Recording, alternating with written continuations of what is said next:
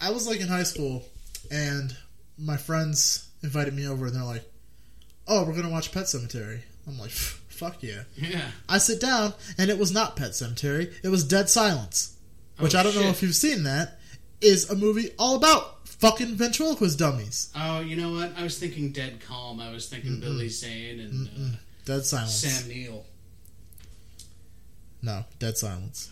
that sounds terrifying. basically the plot is uh, the brother from True Blood, his wife gets murdered. It's basically Wow. by a doll. Okay. So he goes home Yeah. to see his dad. His dad is sick or whatever, and his dad is like married to a way younger woman, right? As one as Now- to do. Throughout all this, uh, there is like a, a folk tale of this woman named Mary Shaw, Okay. who had no children, only dolls. I don't like where this is headed.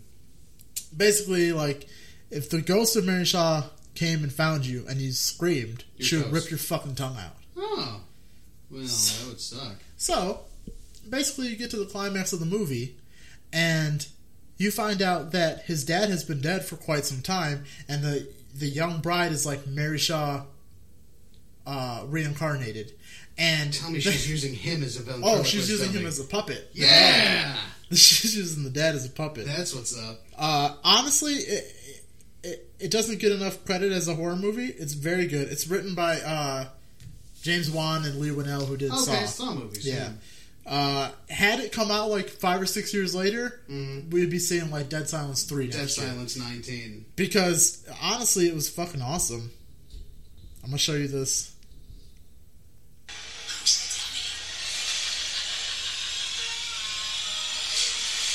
He gone.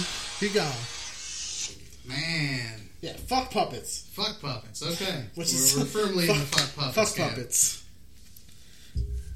All right, fuck puppets. That sounds like a pretty good punk band name, though. Honestly, yeah, you're right. Fuck puppets.